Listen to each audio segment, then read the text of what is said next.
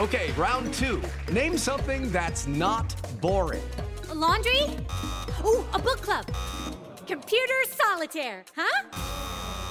Ah, sorry, we were looking for Chumba Casino. That's right. ChumbaCasino.com has over 100 casino style games. Join today and play for free for your chance to redeem some serious prizes. ChumbaCasino.com. No purchase necessary. Full prohibited by law. 18 plus terms and conditions apply. See website for details.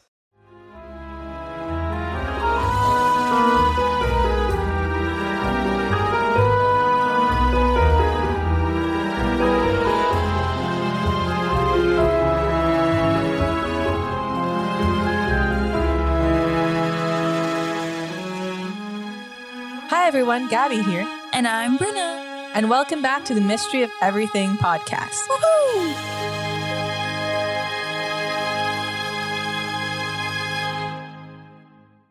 Before I talk about today's story, I just wanted to say that if you enjoy the podcast and you want to help us grow, would you please leave us a review? It helps us get more listens and it just overall helps us know that you all enjoy or don't enjoy the content.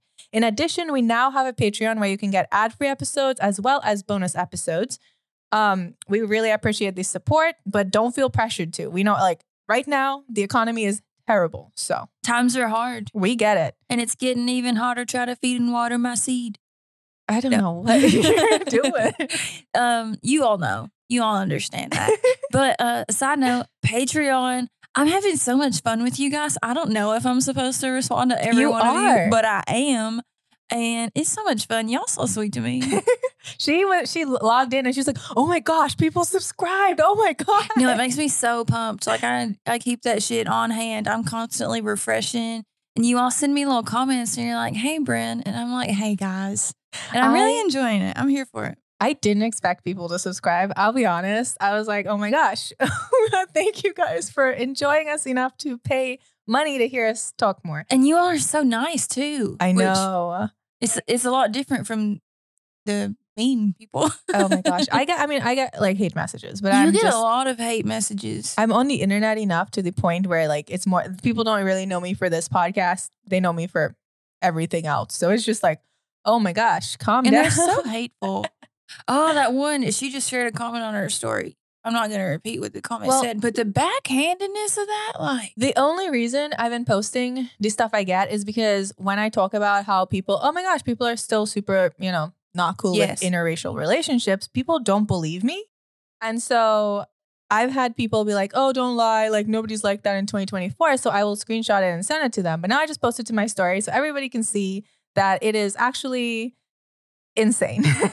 and I get like emails, DMs, constant comments. And I'm like, uh, wow, it's when I read it, my mouth dropped, like wholeheartedly dropped. I was like, there's no fucking way that came out of somebody's mouth. Oh, you would not believe the things people say. But sorry about that. We got so off track. Without further ado, let's dive into it. So today's episode goes over an experiment that is um very intriguing. It's a little intriguing, a lot disturbing, and just all around strange. If you haven't heard of the Dolphin House experiment, I want to apologize in advance. If you have heard of it, well, hopefully I can provide some additional detail that you haven't yet discovered. Because, guys, I read three books, three LSD fueled books. And she wouldn't even let me Google it to No. figure out what's going on. So I'm coming into this just like you all. I have no idea what it's about. Yep. Except I get the vibe by some of the comments she's made that it includes bestiality. Might. Trigger warning. I think it does. But yeah, I um I really had fun writing this. So this experiment, it started off as a relatively simple and innocent uh, science experiment that was supposed to attempt to teach a dolphin to speak English. And you might ask, why would you do that?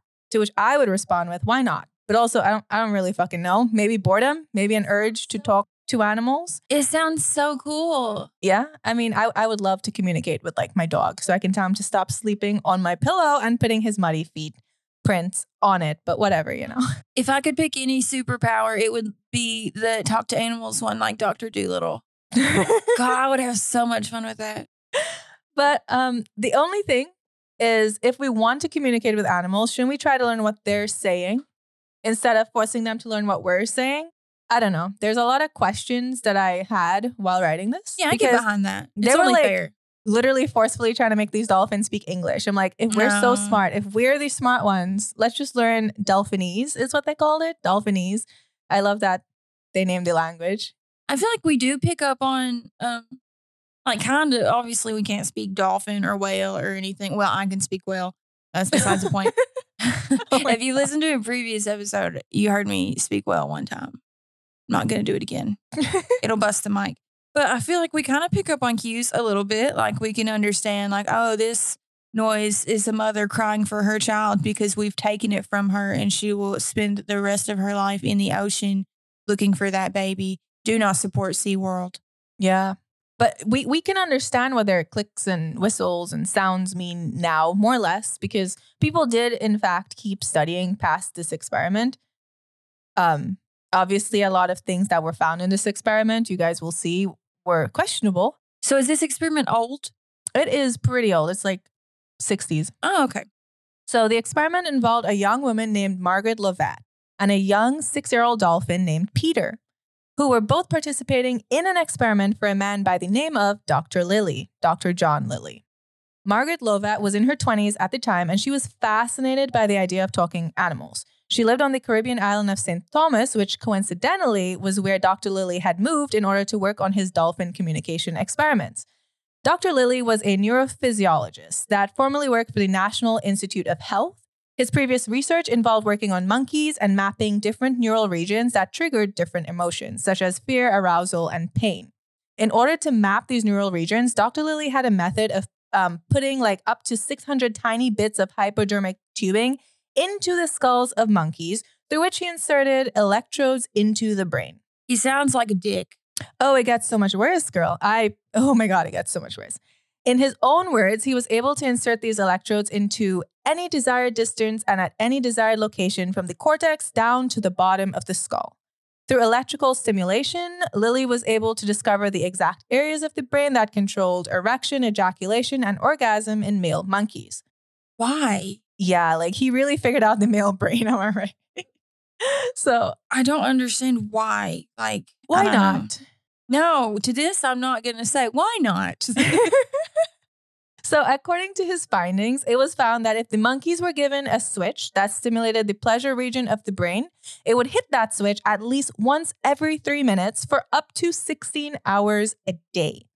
They were essentially going through pleasure withdrawals anytime they weren't hitting that button, which is pretty messed up. In essence, they made the monkeys into addicts constantly needing their fix, but it wasn't drugs they were like in need of, it was endorphins. That's so sad. Dr. Lilly ultimately ended up leaving the NIH, though, because the CIA and many other intelligence agencies wanted him to mark his research as classified. Basically, they wanted any animal information that they got, like any information about the brain, to stay super secret so other countries couldn't look at it and be like, hey, we can use this. Or they didn't want other people to know we're perverts.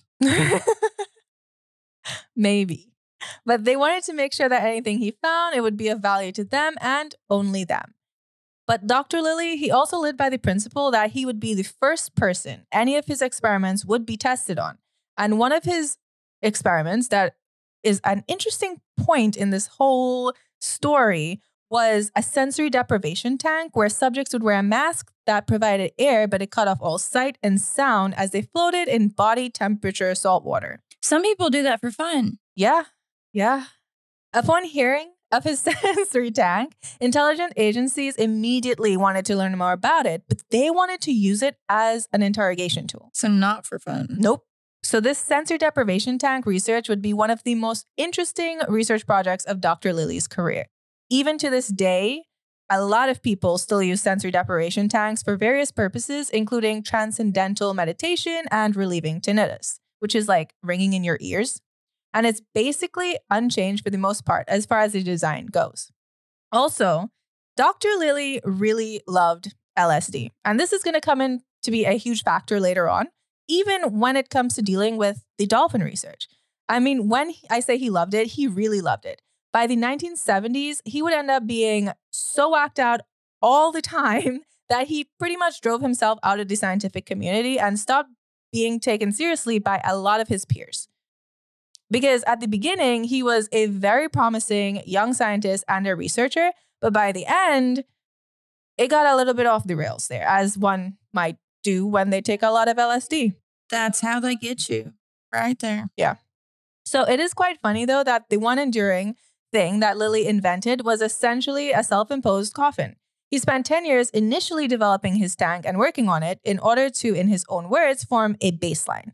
In his book, Deep Self Consciousness Exploration in the Isolation Tank, he described his process. He also mentioned that he waited 10 years before he combined the isolation tank with LSD usage. Coincidentally, the start of his LSD usage lined up with his work at the Research Institute in St. Thomas. Also, Lilly claimed that the first book he wrote about his dolphin experiments was written in one single weekend while he was, and this is a direct quote, high on amphetamines. Huh. And I did read that book. It was I, I, I find it hard to believe somebody was on amphetamines and they wrote all of that. I mean, it was a it was a pretty significant book. But gotta love consistency. And I'll have a link to his books posted to Patreon along with my other sources. If that's something you're into, you can find his books online for free. You can borrow them in like hour long increments. So it took me so freaking long to write this episode because I was reading the books and I kept having to renew them. And one person checked out the book as soon as I was done with it and I was so mad. I had to wait. so Dr. Lilly became interested in research on sea animals when he found a beached pilot whale near his home in 1949. Back then, people thought that there was a correlation between brain size and what the brain was capable of, which made studying marine mammals incredibly appealing. Lilly became obsessed with observing marine mammals, and in the 1950s, they discovered marine studios. And this was a place in Miami that was the first place to keep the bottlenose dolphin in captivity. And they actually allowed Dr. Lilly to conduct research utilizing some of their dolphins so that he could map their brains. Back then, like these marine mammals had massive brains. So everybody was like, oh my gosh, they must be so smart. And um, that kind of led to this whole thing. And guys, I'm just going to say moving forward, and I will warn again, it is probably going to get a little bit graphic when we get to the dolphin experiments that he did on these marine studio dolphins. Okay, so Dr. Lilly, he didn't have very much experience with marine animals, but he did gather as much information as he could from another scientist by the name of Pete Scholander. This was the person that he had met. Remember when he came across that beach whale near his house, um, who helped him obtain the brain for research purposes. It's time for today's Lucky Land horoscope with Victoria Cash. Life's gotten mundane, so shake up the daily routine and be adventurous with a trip to Lucky Land. You know what they say your chance to win starts with a spin. So go to luckylandslots.com to play over 100 social casino style games for free for your chance to redeem some serious prizes. Get lucky today at luckylandslots.com. Available to players in the U.S., excluding Washington and Michigan. No purchase necessary. VGW Group, void were prohibited by law. 18 plus terms and conditions apply. Hello, everyone. Stakuyi here, And I'm Gabby. and we are the hosts of History of Everything, a podcast which you can probably guess by the name is, well, I mean, it's about everything. Do you want to know why people thought potatoes were evil and would give you syphilis? Are you curious about all the stories of the terrible and stupid ways that people have kicked the bucket over the years? Do you want to hear tales about all of the different badasses of history and the lives that they had brought to life? Well, if so, then look no further. History of Everything is just the right podcast for you. It's available on Spotify, Pandora, and anywhere else that you get your podcast from. Join us for some fun and just see how weird and wacky history can be. They actually like cut into the whale and took the brain out and then preserved it. So that's cool. But he used this information from Scholander to develop a breathing mechanism that he could use on dolphins for his research. He made a respiration device that would deliver air rapidly into the animal using explosive pressure. And at first, they didn't even know how much gas they were putting into the animal's lungs. This is so sad. They were flying by the seat of their pants. It gets way sadder because they didn't actually know how dolphins were able to breathe. So Mm. even though he made this breathing mechanism, um, they they were just they were just hoping it worked. The crazy thing is, Marine Studios gave him five animals to work on.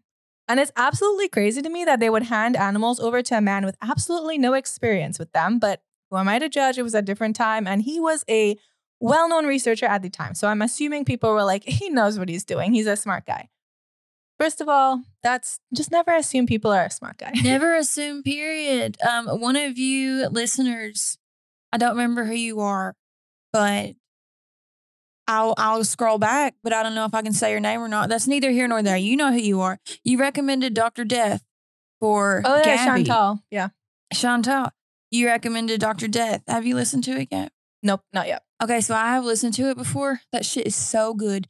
But it is insane that with no proof that you've ever been anything, like you can talk your way into cutting people open and shit. Just Confidence. people just assume they're like, oh yeah. You can just be like, oh, my records are blah blah blah blah.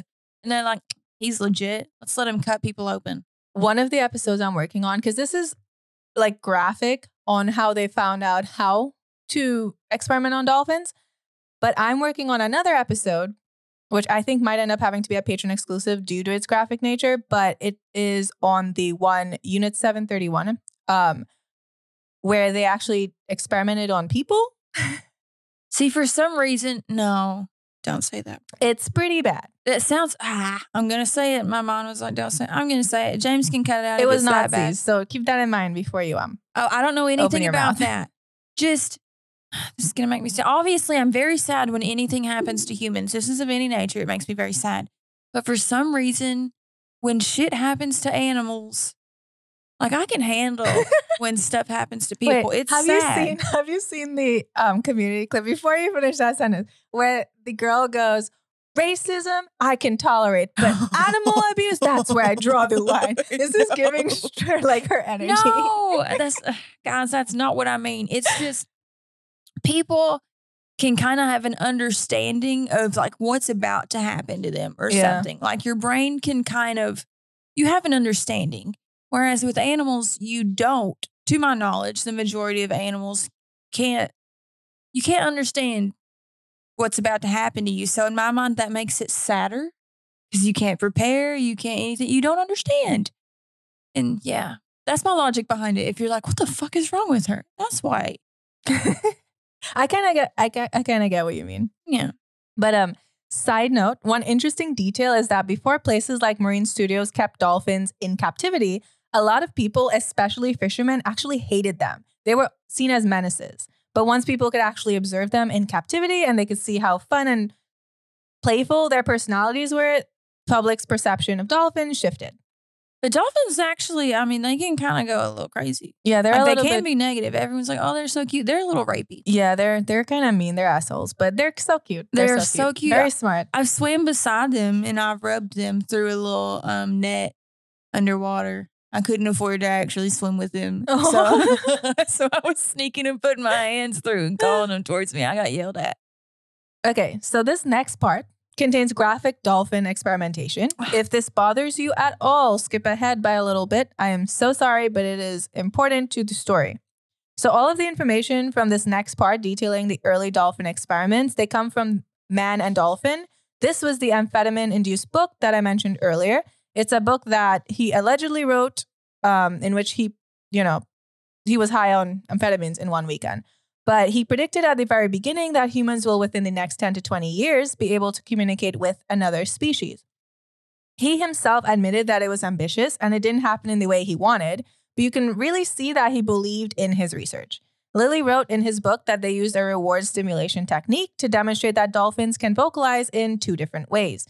They can vocalize normally underwater, and they can also utilize their blowholes to produce sounds. He also discussed the fact that dolphins have exhibited social dependency and ability. He recollected a story to support this about a dolphin that had gotten knocked unconscious and it was unable to breathe. And other dolphins, noticing this, they helped push him to the surface until he was able to breathe, which prevented him from drowning. Now, please keep in mind, because this is an important detail, the dolphin was unconscious and he was unable to breathe. But back to Lilly. The first animal that he experimented on was prepped in a similar way as they would have one of the monkeys that he previously worked on.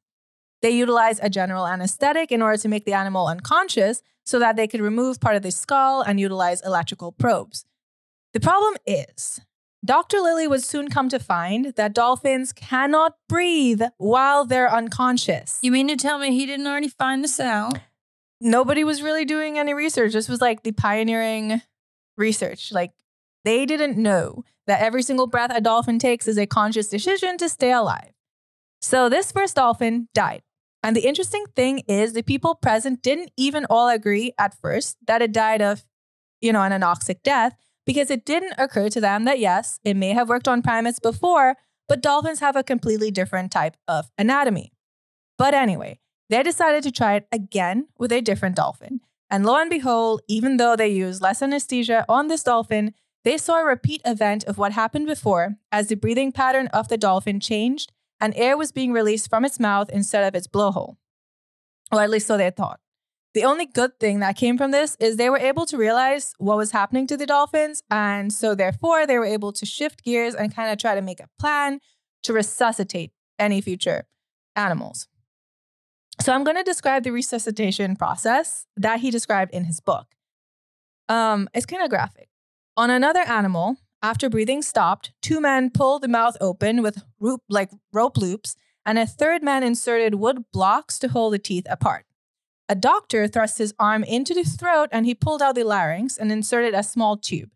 The first tube was too small and it leaked, so they decided to get a larger one that was able to be sealed into the larynx and trachea to allow for artificial respiration. However, you know, I think that dolphins died too. If anyone is keeping a dolphin death count, we're up to three. The great news, though, is the next dolphin that they worked on survived. Sort of. And let me explain. The procedure of utilizing the tube to assist in artificial respiration worked, and this dolphin was able to wake up after the procedure. However, his brain was damaged and he couldn't swim. This event, however, led to the researchers witnessing that dolphins can, in fact, call out to others for help. And he let out a really high pitched sound that summoned two other dolphins who started to support him and help him swim. And they were pushing him to the surface so that he could breathe. And all three dolphins seemed to be using sounds to communicate with one another as this occurred. But we don't know if this dolphin survived because they did, in fact, get involved again. And they removed him from the water where the other dolphins were helping him, thinking they knew better. But they didn't know what they were doing. And they were like turning him upside down to drain his blowhole. It was really dumb. Like, I was reading this book, like, are you freaking And if his me? brain is so damaged, like there's no Yeah. So eventually, though, they did work out the kinks in the resuscitation method and they were able to get an entire process that worked. And he did include it in his book on exactly what they had to do in order to save the dolphin after experimentation and putting them under anesthesia. Okay, now getting to the actual dolphin house experiment. Information for this one comes from another one of Dr. Lilly's books, The Mind of a Dolphin, a Non Human Intelligence. So, upon moving to St. Thomas, John Lilly had to set up an appropriate facility. They had to get sufficient water, sufficient water temperature controls, and sufficient living facilities. Separate areas were to be built in this facility, such as a deep water area, a shallow water area, and a no water area.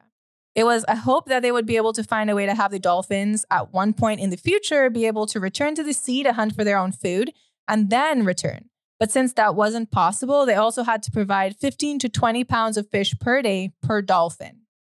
For the experiment, the dry area, it was to be used by the human participant in his experiments, and it was going to have a bed and food.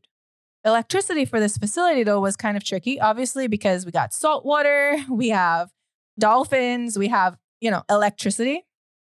So they were able to put like any switches or outlets or electronic appliances. Like they weren't able to put them near the seawall, they had to put it further in. uh, But they were able to run waterproof lights, which they put in an isolated dry room. Cooking was to be done by a two burner propane gas stove. And this dry area, it also had human toilet facilities and dry sleeping facilities for any human participants. So they were supposed to stay in this facility at all times, essentially. The shallow water area. Now, this one had two separate rooms. It was an indoor space which had sleeping, cooking, and office facilities because, again, the human was supposed to stay in the shallow water area when they could. Um, they also had a recording studio with microphones that were hung from the ceiling. And I will upload a picture of the floor plan of this entire facility to Patreon. Like, it actually looks pretty, you know, they hashed it out pretty well. So, the human participant of this experiment was the woman we mentioned earlier, Margaret C. Lovatt. She heard about the lab where they were working on the dolphins during Christmas of 1963 from her brother in law. Lovatt was the one that reached out to Dr. Lilly first, actually. She drove to the facility out of curiosity. And when they asked, Hey, why are you here? the head guy, Gregory Bateson, he was like, um, you know, what's up? You just showed up. She responded with, I heard you had dolphins, which I mean, yeah, Sounds legit. that's a reason. Yeah, that would be my exact course of action. I'd be like, hi, where are the dolphins? Thanks. So she was invited in and she was asked by Bateson to write down what she saw after observing the animals. It was said that even though she was not a scientist, her observations of animal behavior were keen, and she ended up getting an open invite to go back whenever she wanted. what? And so, yeah, like they were like, oh, wow, you're pretty good at this. Uh, oh, strange woman, come inside. Literally. You got a keen eye. And actually, on February 7th, 1964, Margaret joined the staff of the Communication Research Institute. While the director, Gregory Bateson's research focused on animal to animal communication, Dr. Lilly's research that Margaret would participate in focused on human to dolphin communication. So, this facility, they had three dolphins, and they were Peter, Pamela, and Sissy. Sissy was the biggest and the pushiest of all of them. Pamela was shy and fearful, and Peter, he was young and unknown to them at the time, he was going through puberty. So, this will be an important bit of information later because male dolphins in puberty are kind of like male humans in puberty, just without the ability to communicate. Mm. So,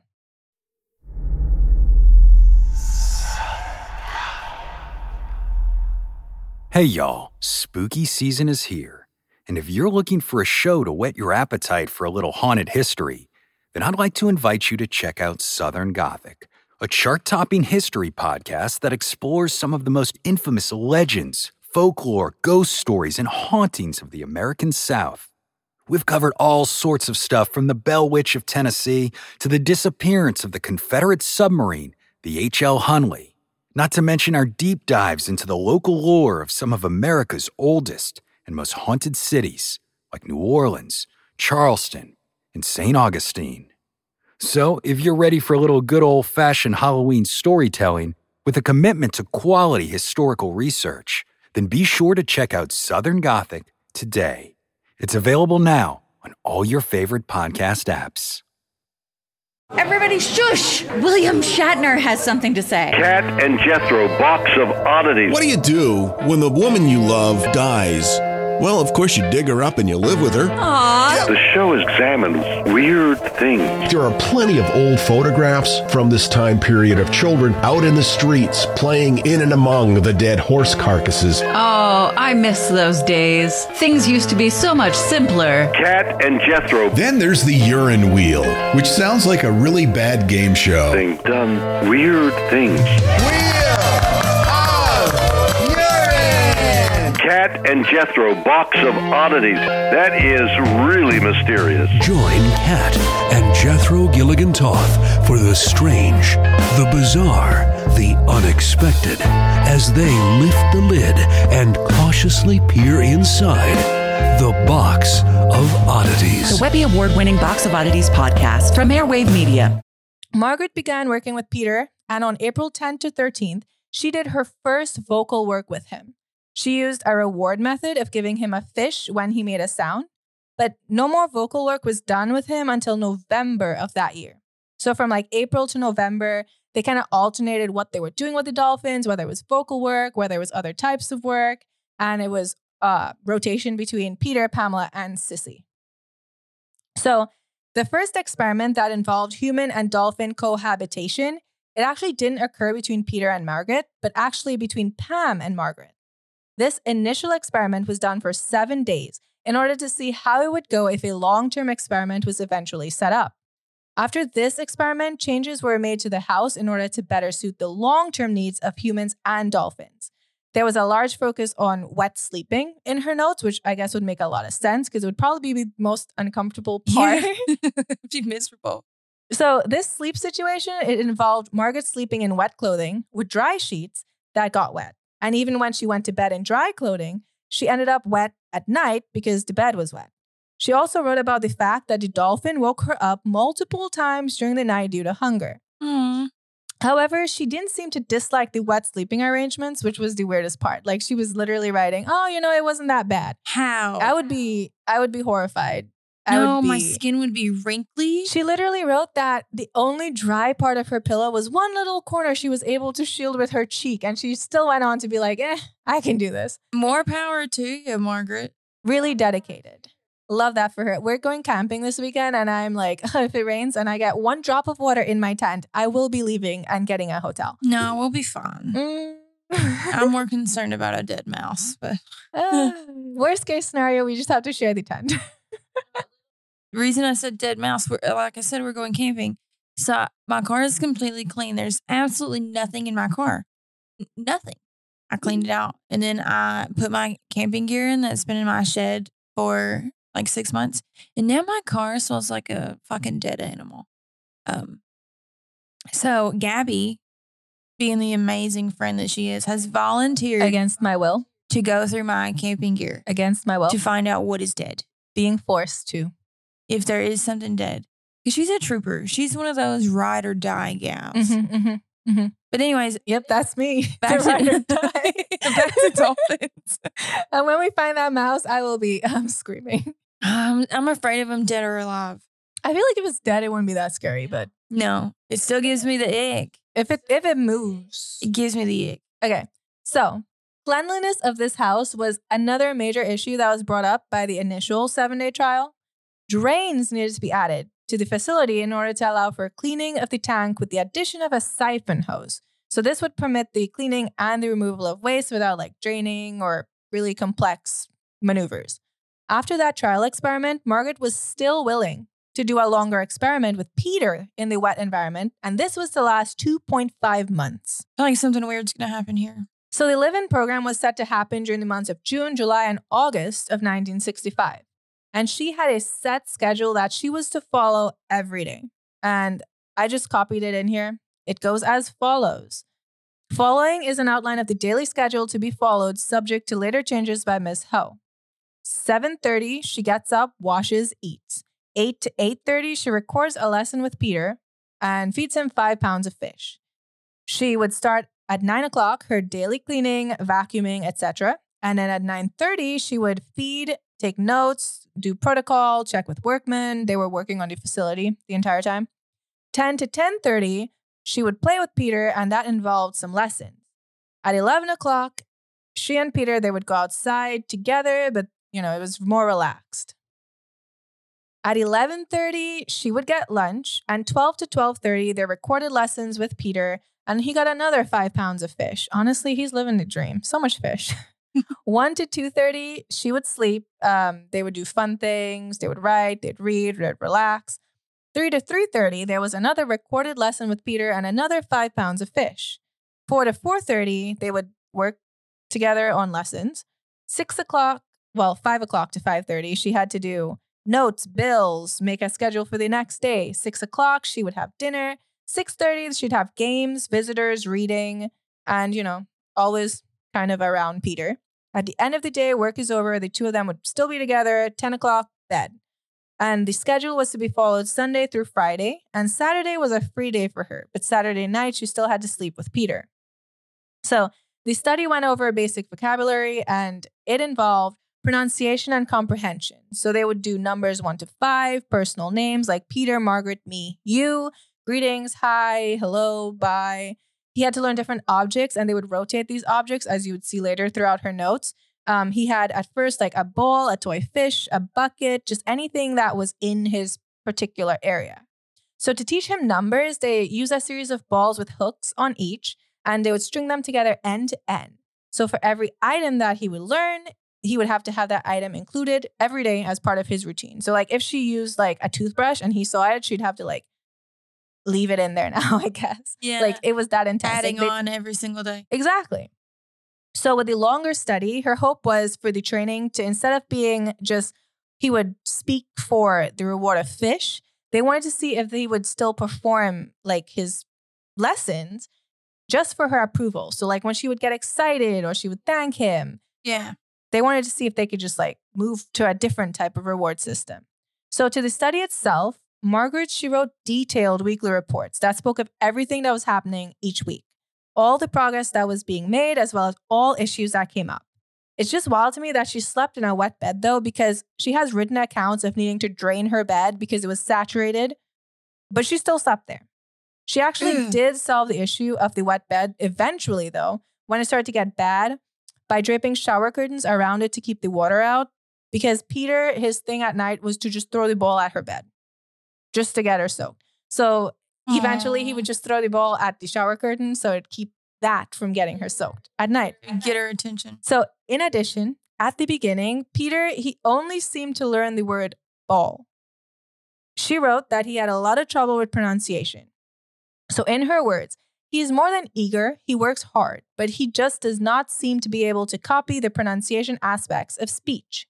During week three of the study, she wrote that Peter picked up a monotonous tone with a whine that goes on and on, and he didn't listen to her. She even said she lost her temper and yelled at him because while he listened sometimes, he was very stubborn. Her thoughts on this were that Peter didn't know what he was expected to do. So she needed to find a way to communicate her expectations to him. The third week also seemed to be a really hard week for Margaret because, I mean, by week three, you're just interacting with a dolphin.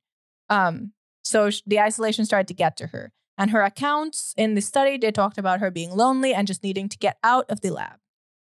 Week four, during this week, she wrote about her new strategy to interact with Peter and to get him to try to use human communication. She began working with him at times that weren't just feeding time. And if he didn't interact in a quote unquote humanoid way, she just ignored him. She stopped responding to all clicks and whistles. And due to this, she also wrote that he was humanoiding to her more and more for attention. So at this point, he's probably catching on, like, hey, I need to not click and whistle. I can't be a dolphin. But this is so sad. I know. But so much happened during that week four that Margaret also wrote a separate report. She spoke of having issues of aggression with Peter, and he because he would try to nip at her and slam into her, and she had to try several things to get him to stop, including wearing boots, carrying around a broom. However, the thing that worked is when he nipped at her, she would just leave him alone. She would completely ignore him until he interacted gently with her. Like, I mean, he's a dolphin. He's probably trying to interact like a dolphin. This is so sad. I know. During this week, she started working on more words and objects with him as well. He learned um, cloth, ball, float. He had a brush and a little rubber rabbit. In addition, she started to slowly introduce shapes to him. Week five. So this week is where it started getting strange. It was by this time, mid July, and Margaret wrote that she was having issues with Peter starting at the beginning of the week. She said Peter began having erections and he had them frequently when she was playing with him. This was the first time that he had these issues of sexual excitement since they started cohabitating. This issue was causing problems with their lessons because as soon as she started playing with him, he would become aroused. She also said that she did deal with this issue with him before this experiment. However, in that instance, she was not in the water with him. So, you know, she wasn't in the water with him when he became aroused before. So, in those instances, she was actually able to help him get to, you know, completion so that they could continue on with their stories because she had more leverage. She wasn't in the water, so she was out of the water and she could like use her hand to No. let him rub against it.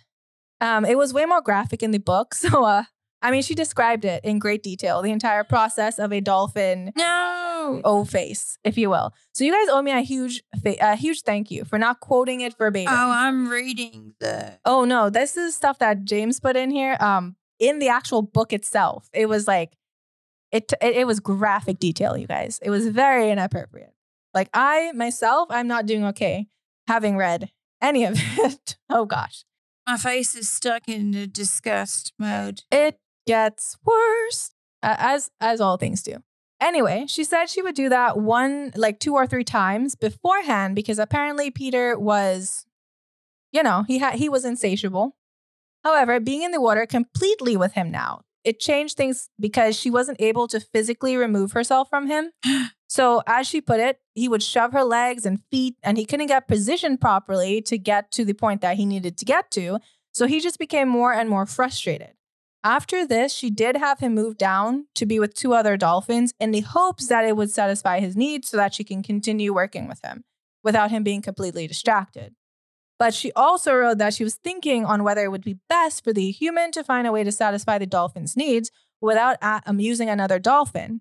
because it would be a way to strengthen their bond.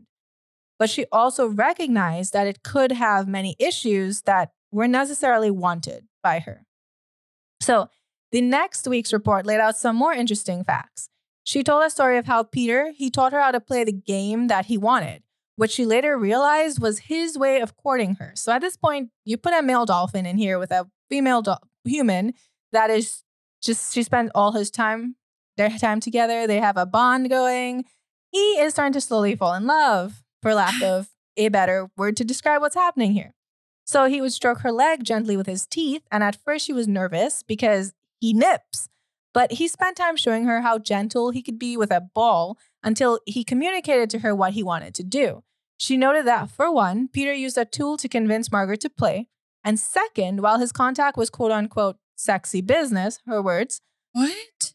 Peter didn't get turned on by this. He would present his genitals to be stroked, but as soon as he got an erection, he typically had a change in demeanor and he got so rambunctious that she would have to leave him alone. Margaret wrote, I feel extremely flattered at Peter's patience with me in all this, and I'm delighted to be so obviously wooed by this dolphin. Weeks 8, 9, and 10, they're all in one long report. She wrote that when it came to the problem of Peter being aroused, he actually calmed down during this time. He modified his behavior in such a way that when he got excited, he didn't try to knock her over anymore. Instead, he would slide along her legs, and that way she was able to use her hand or her foot to relieve him. This whole thing, super disturbing. Anyway, they did that about three times before Peter was typically satisfied, and then they would be able to go on to his lessons. She also wrote that it was a quote, precious sort of thing. No. But it wasn't private, and they did this with other people completely present. She also wrote that Peter is, quote, completely involved, and she involves herself to the extent of putting as much love into the tone, touch, and mood as possible so as to respect his happiness. The other thing of note is that Margaret wrote about how depressed she became with the entire situation. She missed human interactions so much that when the workers would leave at the end of the day, she would be filled with a feeling of dread. She cried at small inconveniences and was struggling with self pity and depression. And those are all of the notes we have from that experiment. Also, James's notes in here are hilarious. I know. I read one of them and I was like, oh. Okay, but that was a lot. And it's all from Dr. Lilly's book itself. So if you want to read that book, um, I don't know why you would, but if you want to read it, I will link it. I read it and I can say that I would definitely not want to read it again, but I will link it and keep, consider this my warning. You do not have to read this book, but I know you curious cats are going to be like, I want to read the book. No, I'm not going to read this book. It it describes the dolphin nope experience way more graphically, and I just was not comfortable with that. I don't know.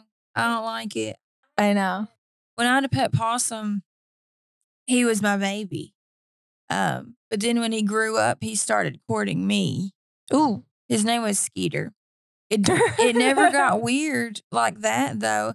Like boy possums will click to communicate with ladies. They're called a mate, so they'll just be like, and he would walk around following me, going, "Oh," and you're just ignoring him. Yeah, breaking his heart. I mean, I'd love on him, but I wouldn't love on him. Like, no, yeah, sorry, Skeeter. Like you, you got to skeet skeet on your own. Oh my god. I was thinking it. I wasn't gonna say it. no, we didn't get weird like that though. That's a and I can't even even in the name of science. Like I know in the name of science, scientists do a lot of weird shit. You can't even say it was a different time because the scientists of that time were like, "Ooh, that's weird." It's yeah, it's it's given it's given weird vibes. So, the weird thing about this whole experiment is not so much that they were trying to get a dolphin to communicate in English. There are labs that are still trying to communicate with animals, and maybe one day we will be able to carry on a full blown conversation. Who knows? But the real issue here is the relationship with the dolphin and what happened to Peter after the experiment was over. No. So, obviously, the media reporting about the inappropriate relationship with the dolphin caused the research to be looked at in a very negative light. The scientific community as a whole was concerned about the ethics of the experiment. You see, from everything that I wrote, Peter the dolphin was completely in love with Margaret. However, when they ran out of funding for the dolphin facility in St. Thomas, Peter was moved 1,000 miles away to one of Dr. Lilly's smaller labs in Florida. Once he got there, it was only a matter of weeks before a heartbroken Peter refused to breathe and sank to the bottom of his tank. Some people claim that this suicide was due to being in love with Margaret and being separated from her, but other people say it was due to the small, cramped, and inhumane living conditions that he was now kept in. Oh no. I'm actually crying. I'm a little hormonal right now. And I'm very sad. Yeah, it was really sad. I didn't I wasn't that depressed at the end when I was writing this because unfortunately, TikTok exposed me to this way earlier last year when someone was like, Oh, you should ask your husband about the dolphin experiment. And then Steven answered the question on TikTok, much to my horror. So that happened. But anyway, even the veterinarian at the lab attributed his death to being taken away from Margaret. The reason why his death was ruled a suicide is do you remember how dolphins aren't automatically able to breathe? It was the same issue as earlier when they tried giving them anesthesia. Their breathing is a conscious effort. Therefore, when life becomes too unbearable, dolphins just take a breath and sink to the bottom.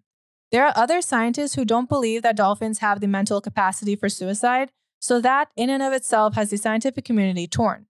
But there are even instances in history where some scientists have claimed that dolphins have participated in mass suicides, where they would strand themselves or refuse to breathe. That sounds like an interesting topic to explore one day. But sadly, Peter's fate ended with death, and he was unfortunately added to a long list of dolphins that passed away due to John Lilly's experiments. But that's not all. While the dolphin house experiment was deeply disturbing overall, John Lilly simultaneously was experimenting with LSD, as we mentioned earlier, and he didn't keep his LSD usage and his communication research separate.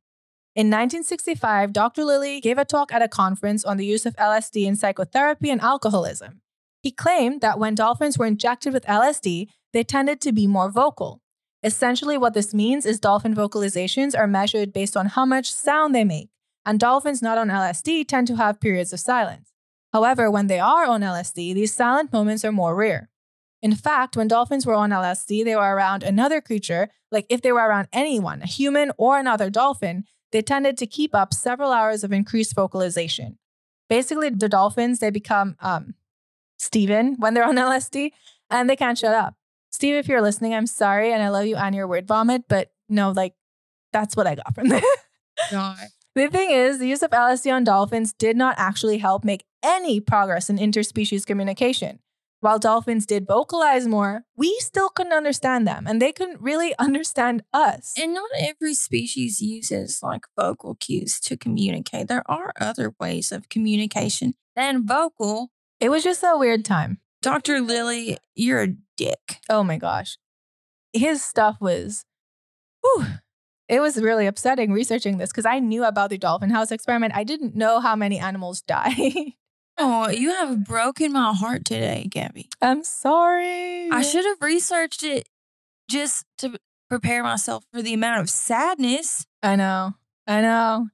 So, interesting tidbit is that while Lovatt was working with the dolphins on communication, Dr. Lilly was in a room above the live in dolphin facility, floating in his sensory deprivation tank while on LSD. Lovatt herself is quoted as saying, Look, John, I am devoting my time, my energy, my love, and my life to working with the dolphins. If you want to do your experiments on solitude and LSD, please keep them in the isolation room. The rest of the lab is devoted to the dolphins and to my work with them. I am not curious or interested in what you are doing. Mm. So, this was part of a conversation that Lovatt and Lilly had when Lilly insisted on recounting an experience he had in his sensory deprivation tank.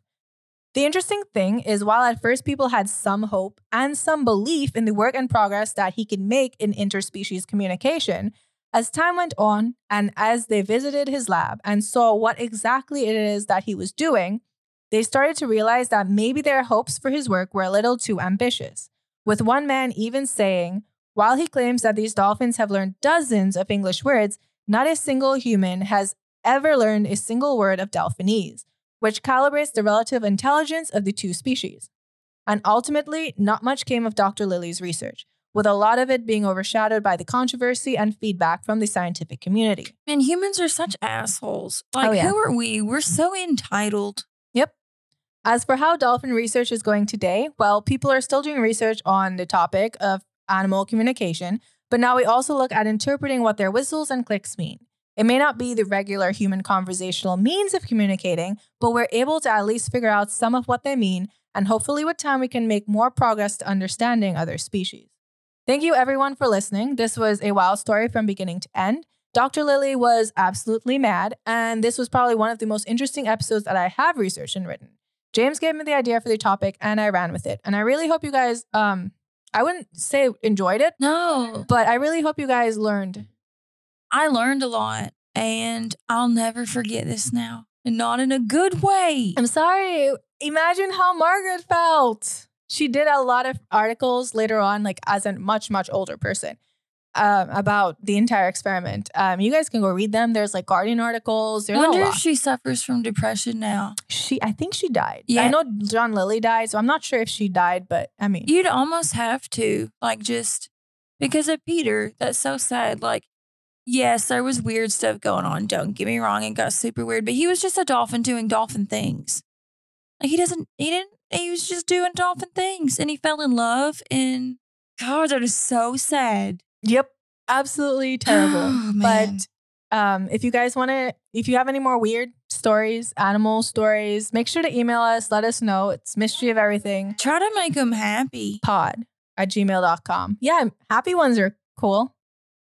D- disturbing ones are cool too. Just up to you. Disturbing ones are cool too, but like, we need a little break in between. Oh, yeah. That's why my next one is papal scandals because it's kind of insane. I can't pronounce that first word. Papal, like the papacy, like Papal. Pope. What did I say? I said papal. Yeah. I was like, what are you trying to say, Bretta? I was like, oh, you sent me the papal scandals. And she was like, the what? it was supposed to be on the female pope, but I just feel like it wouldn't be a very long episode because that, I mean, if you look it up, everyone is like, that was a legend. So I just ruined it. If I were to write about it, I can explain how. But anyway, thank you guys for listening. Thanks, guys. Bye-bye. Bye.